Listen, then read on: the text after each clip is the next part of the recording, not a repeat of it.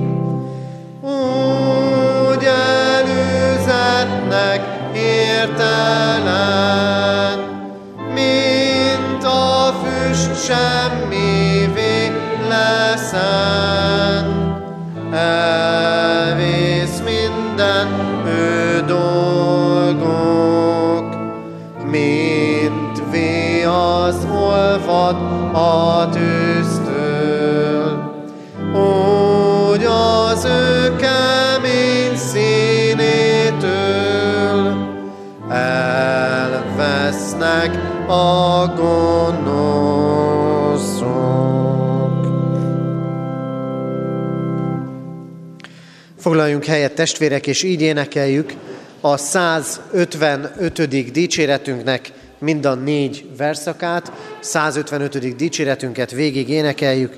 Az első vers így kezdődik. Száma nincsen, Uram, jó téteményidnek.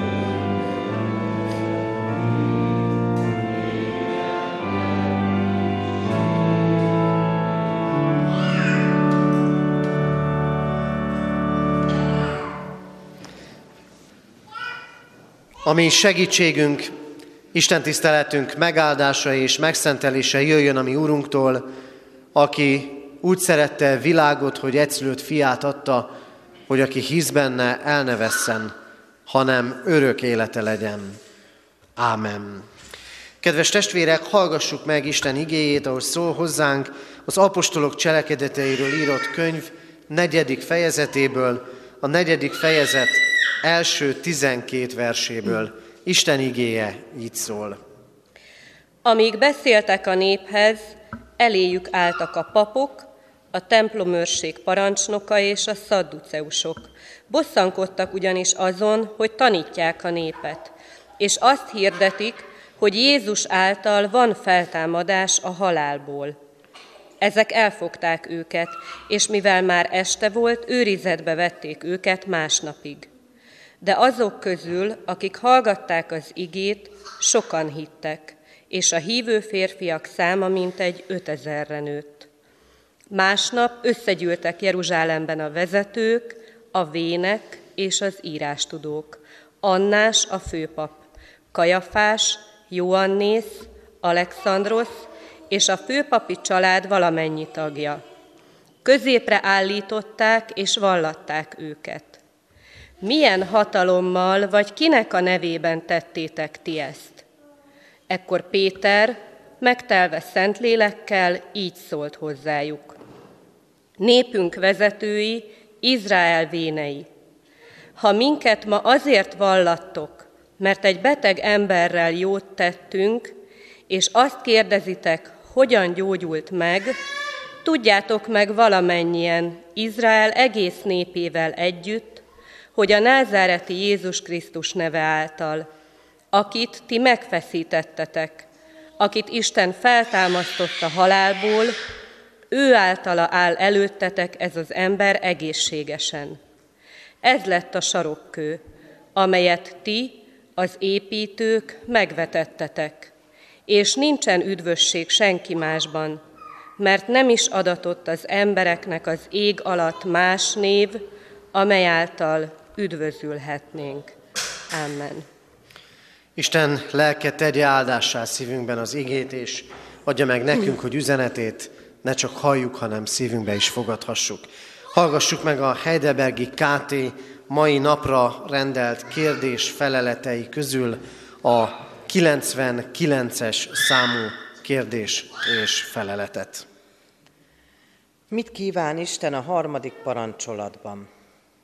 Azt, hogy Isten nevét ne csak átkozódással vagy hamis esküvel, de még szükségtelen esküdözéssel se káromoljuk, se így vele vissza ne éljünk, de még hallgatással vagy elnézéssel se váljunk részességé rettenetes bűnökben. Egy szóval, Isten szent nevét mindig csak félelemmel és mély tisztelettel említsük a végre, hogy őróla igazán vallást tegyünk, őt segítségül hívjuk, és minden szavunk és cselekedetünk az ő dicsőítésére szolgáljon. Imádkozzunk!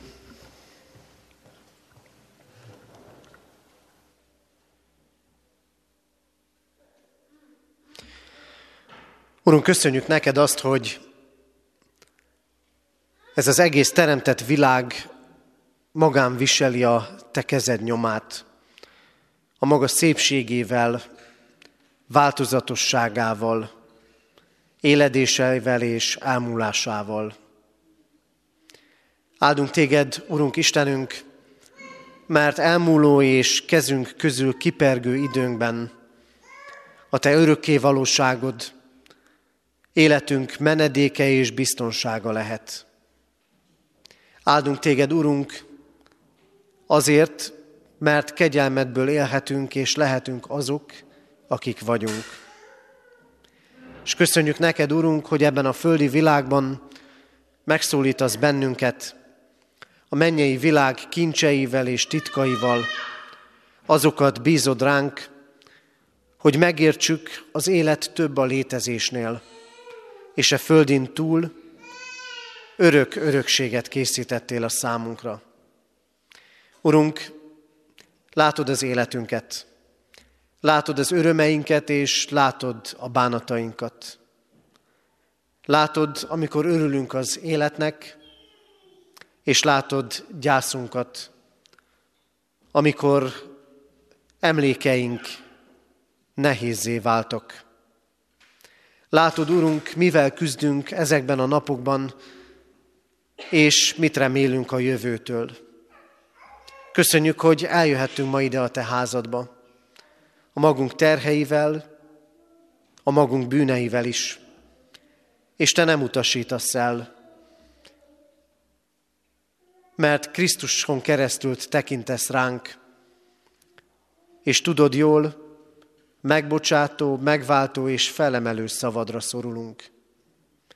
Így várunk téged most, Urunk, hogy szólíts meg, beszélj a szívünkre, láttasd és értesd meg velünk örök hatalmadat. Szólj, Urunk, és add, hogy lélekben magunkkal vihessük a nekünk elkészített üzenetet. Ámen. Isten igének hallgatására készülve a 824. dicséretünket, annak a harmadik verszakát énekeljük. 824. dicséretünk harmadik verse így kezdődik. Nincs oly tudós sehol, ki megtanít utadra.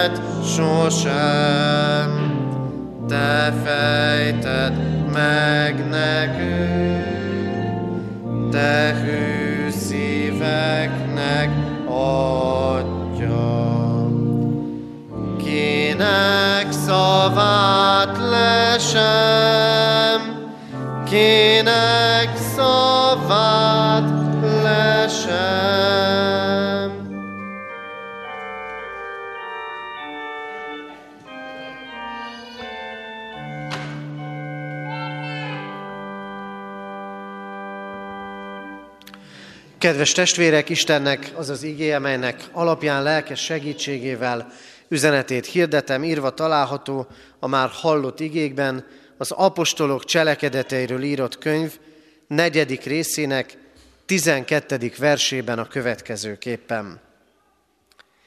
Nincsen üdvösség senki másban, mert nem is adatott az embereknek az ég alatt más név, amely által üdvözölhetnénk. Ámen. Eddig Isten írott igéje.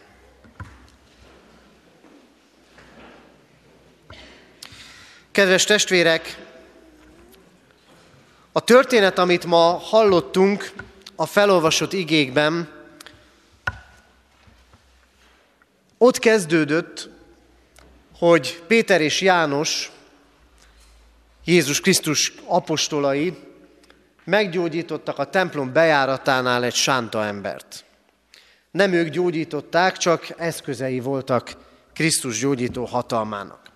Aztán ott folytatódott, hogy a templomban ez az ember, aki korábban napokon, talán éveken keresztül ott ült, ugrándozva beszélt arról, hogy az Isten megszabadította őt. És az apostolok nem tettek mást, mint Krisztus megváltó hűségéről beszéltek. És így érkezünk meg ide.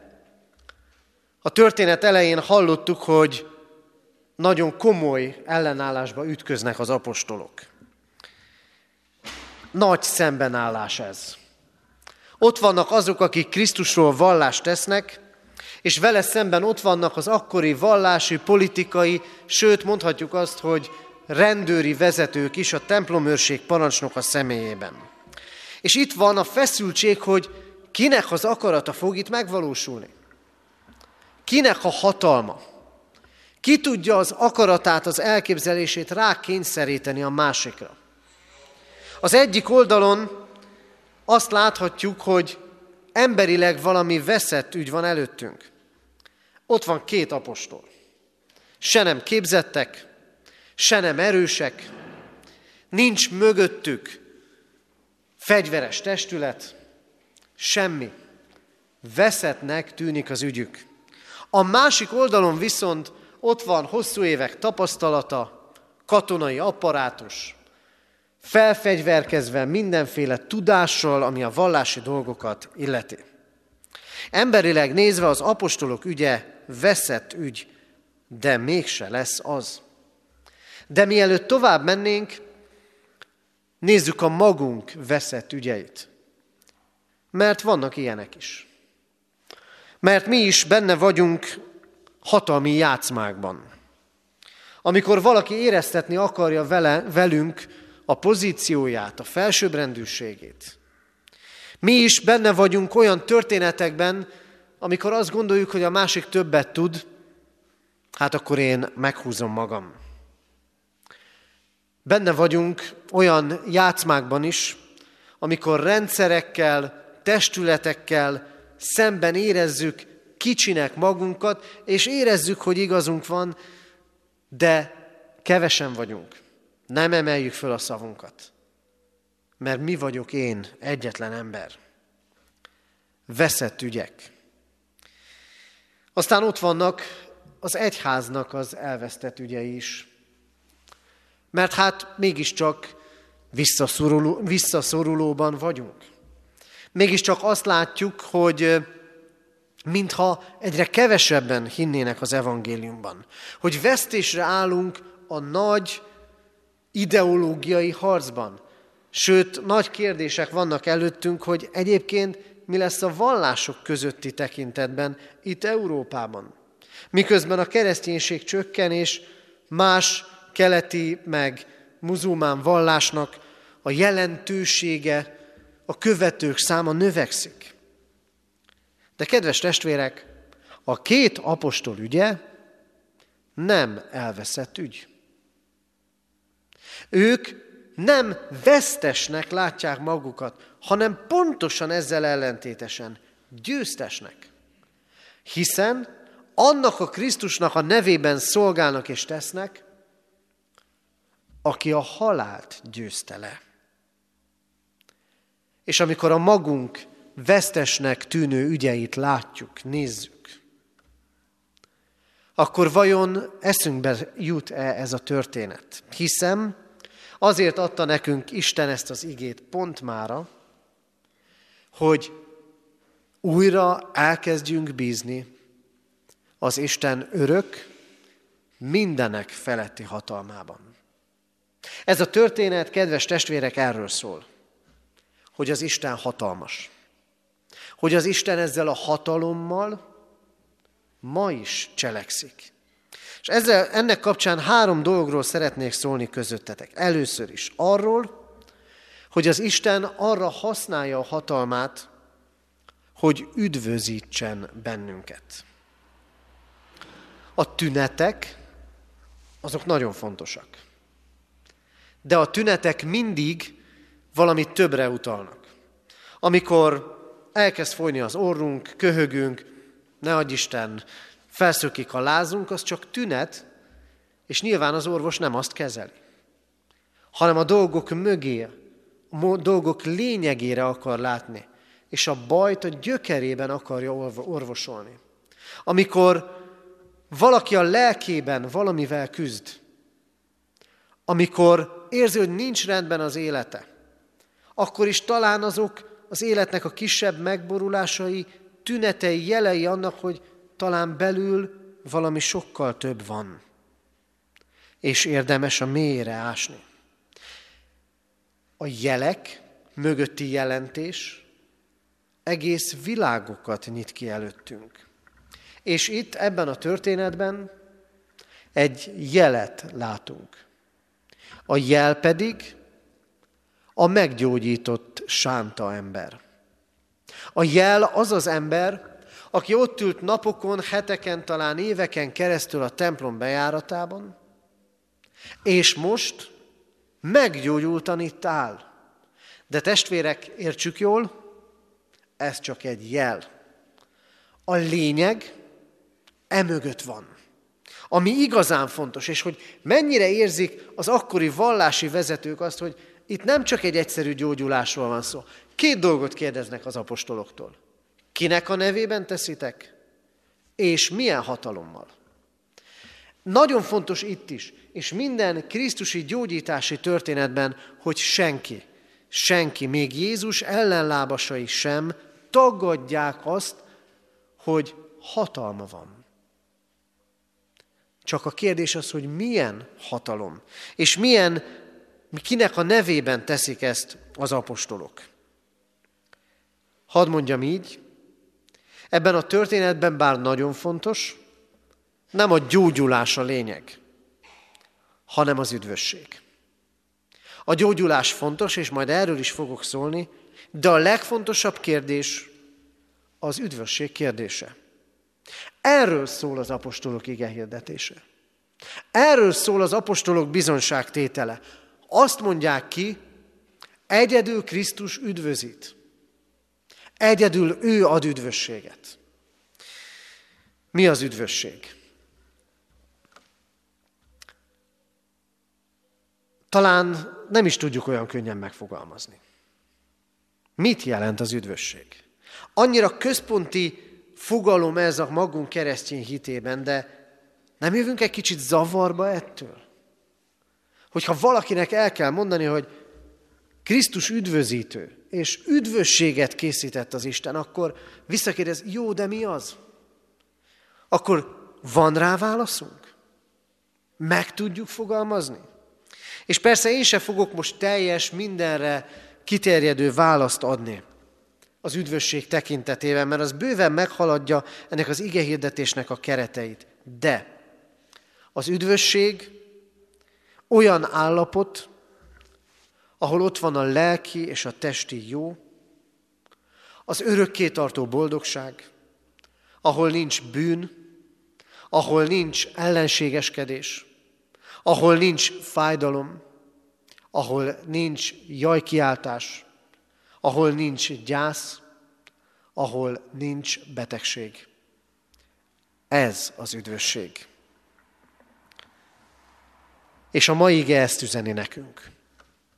Krisztusnak hatalma van ide eljuttatni mindannyiunkat. A lelki, testi, örökké tartó boldogság állapotába, ahol nincs halál, sem gyász, sem fájdalom, sem jajkiáltás, sem betegség, sem ellenségeskedés, sem gyűlölet. Krisztus az üdvözítő.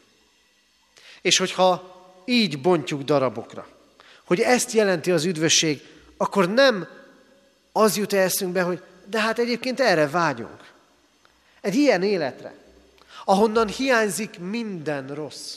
És tudjuk, mert megtanultuk, évtizedek óta tudjuk felnőttként, hogy ilyen nincs. Ilyen nincs ebben a földi világban. Hiányzik. De a keresztjén bizonságtétel ez. Krisztus üdvözít. Ezt az állapotot készíti el az ember számára.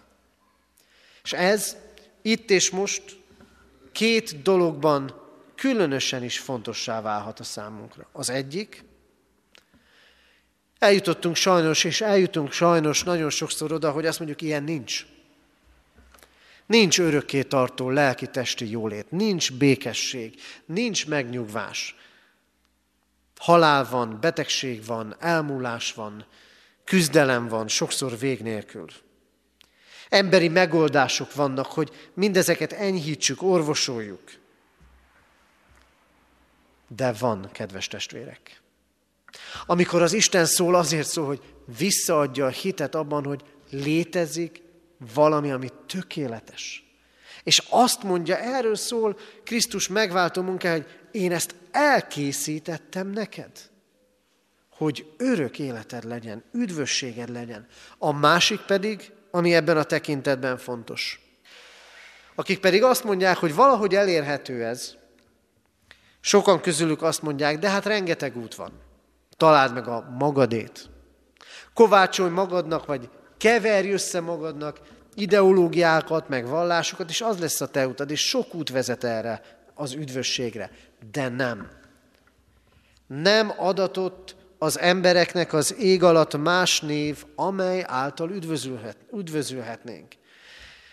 Meggyőződésem, kedves testvérek, hogy az akkori keresztjének, meg minden nagy keresztjén megújulás hívő emberei pontosan azért tudtak őszintén bizonságot tenni, és tömegeket magukkal vonzani. Persze az Isten vonzotta a tömegeket, mert kitartottak amellett, hogy egyedül Krisztus. A reformáció korának egyik nagy újrafelfedezése volt ez. Szólus Krisztus, egyedül Krisztusban van üdvösség. Nincs más út. Jézus Krisztust kell megismernünk és benne hinnünk, hogy üdvözítsen bennünket, mert hatalma van erre. Másodszor. Az ő hatalmat gyógyít. A legfontosabb tehát az üdvösség, de nem csak azt adja nekünk az Isten. Mert itt élünk ebben a világban. Itt élünk a magunk testében, a magunk különböző viszonyai, keretei között. És nem szabad azt gondolnunk, hogy az Isten hatalma kizárólag az örök élet dolgaira terjed ki. Ebben a történetben, e történet előzményeként egy gyógyítást látunk. Egy béna ember a lábára tudott állni, és egészen megváltozhatott az élete. Mert Krisztus hatalma világossá lett. A nekünk üdvösséget adó Krisztus törődik a földi életünkhöz kötődő bajainkkal, terheinkkel, hiányainkkal. Legyenek azok testiek, vagy lelkiek. Hatalmában áll gyógyítani. Mert vannak bajok az életünkben. Volna miből gyógyulnunk. És vannak, amik nagyon világosak. Egy betegség, egy veszteség, egy gyász, egy nehéz élethelyzet, egy válság. Ezek nagyon láthatóak, és mások is láthatják rajtunk. De vannak olyanok, amiket mások nem látnak, amikkel talán csak mi küzdünk, vagy már nem küzdünk, amik titkosak, amiket szégyellünk, amik ott vannak bennünk. Ezek olyan bajok, olyan gyógyulni való dolgok az életünkben, amik felett hatalma van a mi Urunknak. Amikből meg tud gyógyítani, vagy erőt ad ahhoz, hogy elhordozzuk őket. És van miből, volna miből gyógyulni a mi egyházunknak is. Elfelejtett küldetésünkben, sok botladozásunkban és hitetlenségünkben, sok visszalépésünkben, amiket meg kell élnünk, akár itt magunknak is. És volna gyógyulni valója a világnak, az országunknak, a társadalmunknak. Volna gyógyulni való ebben a világban, mert annyi igazságtalanság, annyi visszaélés van. Nem folytatom, tudjuk ezeket jól. És nehezen hisszük, hogy Krisztusnak hatalma van gyógyítani. Hogy Krisztus ezekből is tud újat hozni. Mégis. Itt van előttünk ennek a sánta embernek a története, aki meggyógyult Krisztus által. Hiszem, a sok gyógyítási történet az evangéliumokban, vagy éppen itt az apostolok cselekedeteiről írott könyvben azért adatott, mert jól lehet az üdvösség tekintetében elhisszük az Isten hatalmát. Azt azonban sokkal kevésbé, hogy neki hatalma van az életünkben, az itt lévő dolgainkban is gyógyítani, sebeket kötözni és felemelni. Ezért legyünk bátrak. Legyünk bátrak elmondani, mi a baj, mit hordozok, miből kellene gyógyulnom. És kérjük ezekben az ő hatalmát. És végezetül, harmadszor Krisztus hatalma bátorít arra, hogy bizonságot tegyünk róla. Visszatérek az indító gondolathoz, ott vannak az apostolok, akiknek látszólag vesztes ügye van a mindenféle hatalommal szemben. Mondhatnák, inkább nem válaszolok. Faggatnak engem ott a törvényszék előtt, nem mondok semmit. Vagy megígérem, hogy nem fogok többet Krisztusról beszélni, az ő hatalmáról, meg nem leszek én eszköze, hogy más emberek élete megváltozzon. De nem ezt teszik. Nem terelik jogi útra a kérdéseiket. Nem kezdenek el panaszkodni. Még igazából kritikát se fogalmaznak meg, csak a tényeket mondják, és milyen bátorság kell ehhez is, ti feszítették keresztre Krisztust. Mondják a főpapoknak, meg a templomőrség parancsnokának, meg a többieknek. Ezek az emberek tanúságot tesznek, hogy Krisztusnak hatalma van, hogy legyőzte a halált, hogy embereket gyógyít, hogy megváltott mindenkit.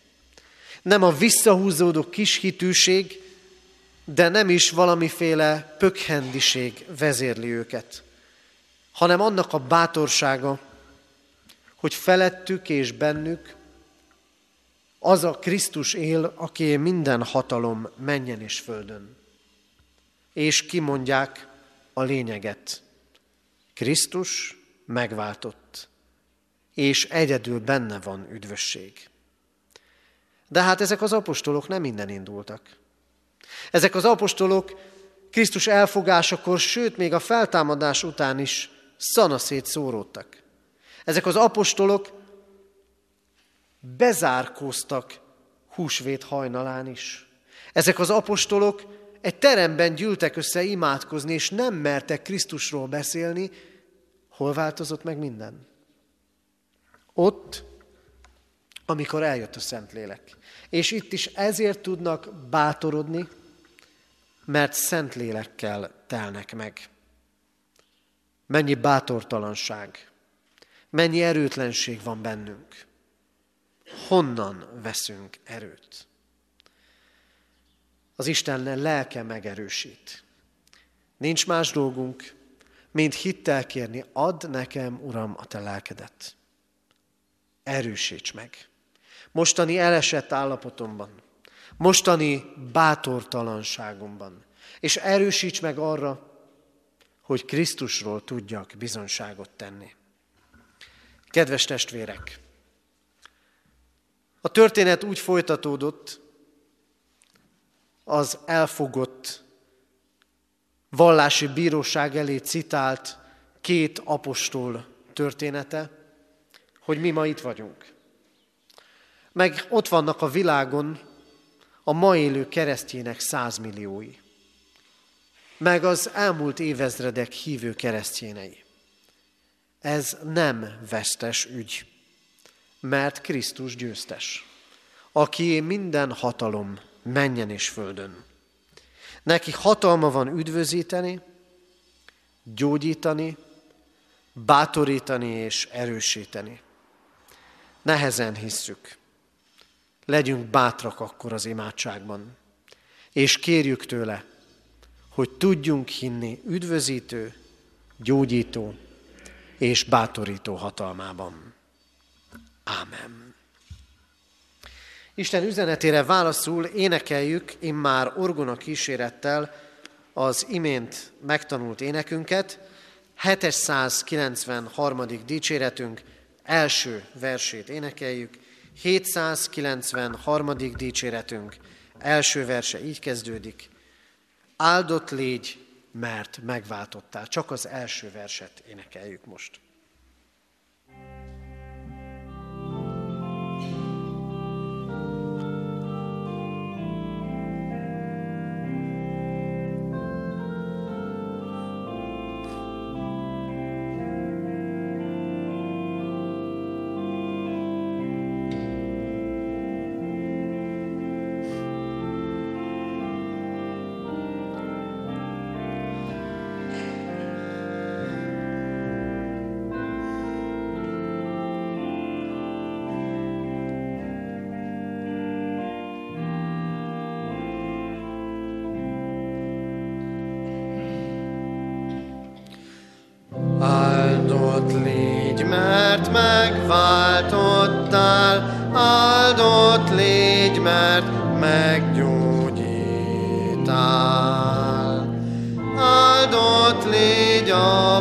Bocsánatért, gazdag örök új életért.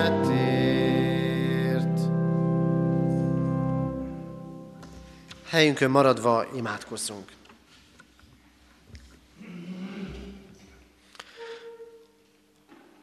Urunk, áldunk téged azért, mert a te ügyed nem vesztes ügy. Áldunk téged, Urunk, mert követőidként sokszor kétségek között járó emberekként, de benned hinni akarókként a te győztes oldaladon állhatunk. Urunk, köszönjük a nekünk elkészített üdvösséget hogy Krisztusban visszaszereztet számunkra az elvesztett életet. És hogy ez reménységünk lehet most a magunk életében is, meg elköltözött szeretteink tekintetében is. Urunk, kérünk, mutasd meg hatalmadat, és add nekünk ezt a hitet.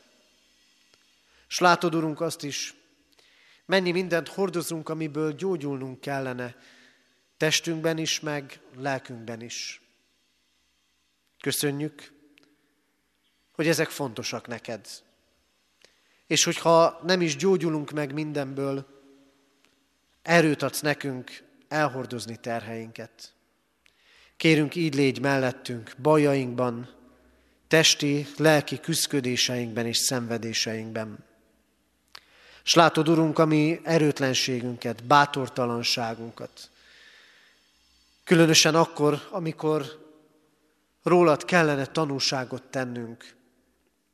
Mennyi félsz van bennünk, hogy majd lenéznek, hogy nem tudjuk úgy továbbadni. Köszönjük, hogy ebben is bátorrá tudsz tenni minket. Így kérjük, Urunk, a Te lelkedet, erősíts és bátoríts bennünket. Urunk, kérünk tekints különösképpen is a terheket hordozókra. Légy ott, Urunk, a betegekkel, hoz nekik gyógyulást. Könyörgünk, Urunk, a gyászolókért, hogy a Te hatalmad, üdvözítő és gyógyító szereteted legyen menedékük. Különösképpen is könyörgünk, Urunk, a most temetni készülőkért. Áraszt ki rájuk, Urunk, vigasztaló lelkedet. És könyörgünk hozzád, Urunk, az előttünk lévő időkért, az elkezdődő tanévért, könyörgünk azon belül különösen is a hittoktatásért, a hittanos gyermekekért és a köztük szolgálókért, ebben a városban, egyházi és nem egyházi intézményekben, hogy ahol szól a Te igéd, ott hit születhessen. Imádkozunk, Urunk, a mi gyülekezetünk alkalmaiért, szolgálatáért, és azért, hogy legyünk bátrak hozzád hívni másokat, tanúságot tenni rólad. Imádkozunk, Urunk, nemzetünkért, Légy, ami megtartunk és megújítunk, sok bajból gyógyítunk. És kérünk, hallgass meg, ami csendben elmondott személyes imádságunkat. Ámen.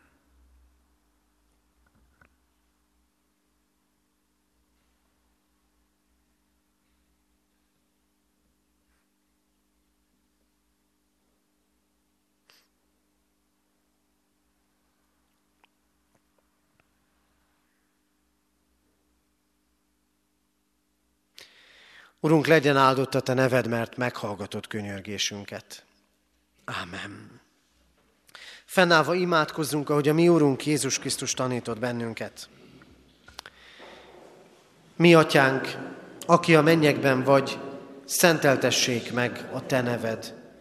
Jöjjön el a Te országod, legyen meg a Te akaratod, amint a mennyben, úgy a földön is. Mindennapi kenyerünket add meg nékünk ma, és bocsásd meg védkeinket, miképpen mi is megbocsátunk az ellenünk védkezőknek. És ne vigy minket kísértésbe, de szabadíts meg a gonosztól, mert tiéd az ország, a hatalom és a dicsőség mindörökké. Ámen. Hirdetem az adakozás lehetőségét, mint Isten tiszteltünk háladó részét. Fogadjuk Isten áldását. Istennek népe áldjon meg téged az Úr, és őrizzen meg téged. Világosítsa meg az Úr az ő arcát rajtad, és könyörüljön rajtad. Fordítsa az Úr az ő arcát reád, és adjon néked békességet. Ámen. Foglaljunk helyet, testvérek, és hallgassuk meg a hirdetéseket. Hirdetjük a testvéreknek, hogy ma még 11 órakor és délután 6 órakor lesz istentisztelet Kecskeméten a templomban. Heti alkalmainkat hirdetem. Ahogy elkezdődik a szeptember, a gyülekezeti alkalmaink is szépen lassan visszatérnek a régi kerékvágásba.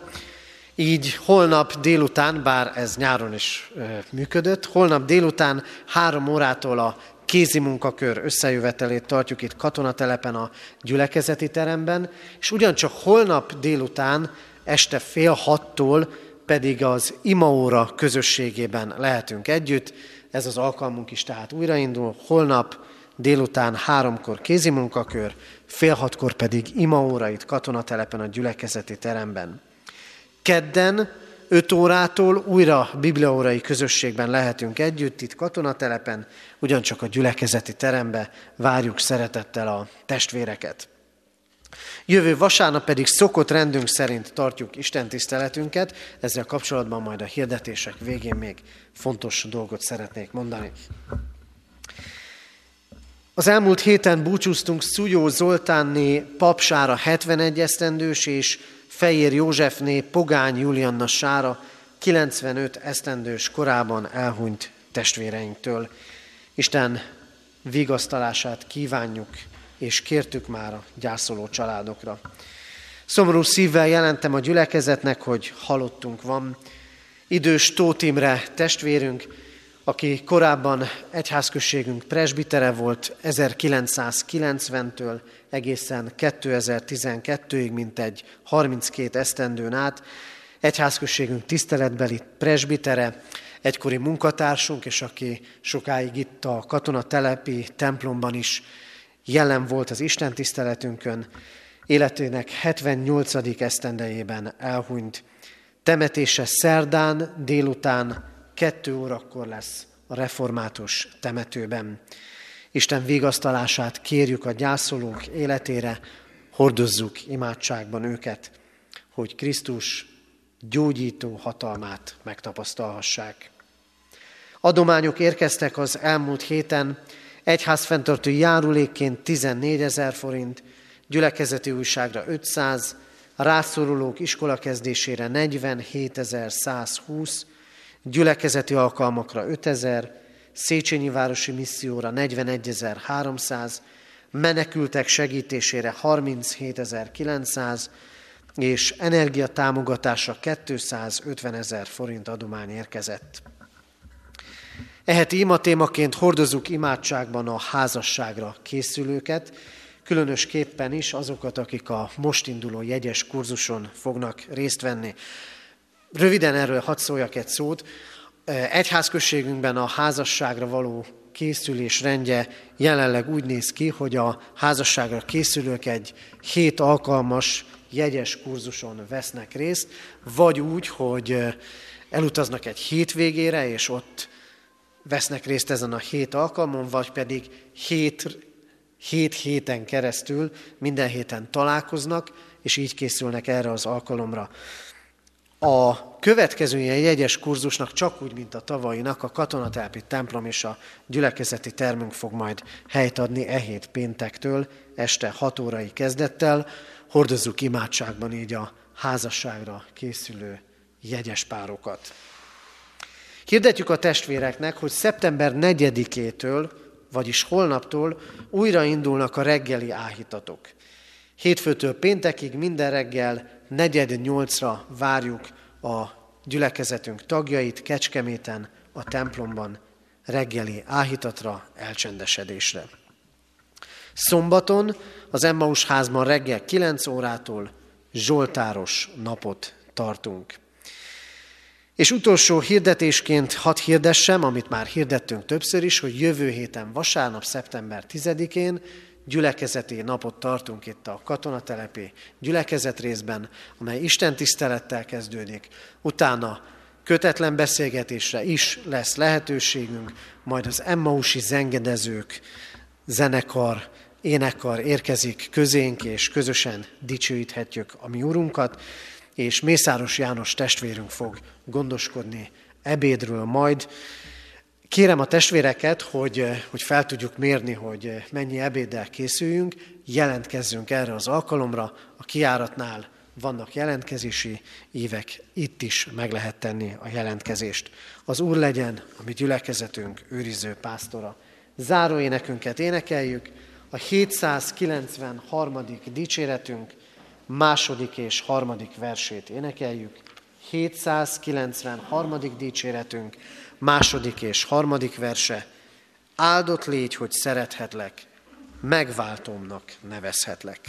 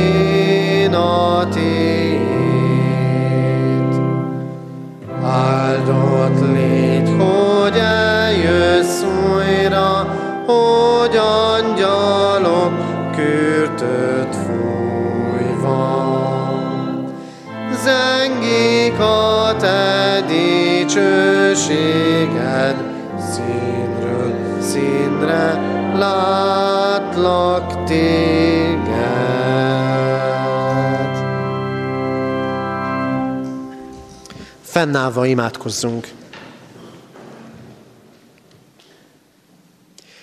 Hűséges Jézusunk, tégy minket a Te szófogadó tanítványaiddá. Ámen. Az elmúlt héten sok minden történt. Többek között csiripálték a madarak, a Facebookos kékmadár is, meg a helyi katonatelepi madarak is. Olyan András most töltötte be a 45. életévét, ha minden igaz. Én igazából a saját magam nevébe is, meg szerintem a gyülekezet nevébe is mondhatom, hogy mind köszönjük, hogy vezeted ezt a gyülekezetet. Ezt további erőt, lendületet kívánunk és egy énekkel szeretnénk köszönteni. A klasszikus százszamcényes Zsoltárnak a harmadik verszakával.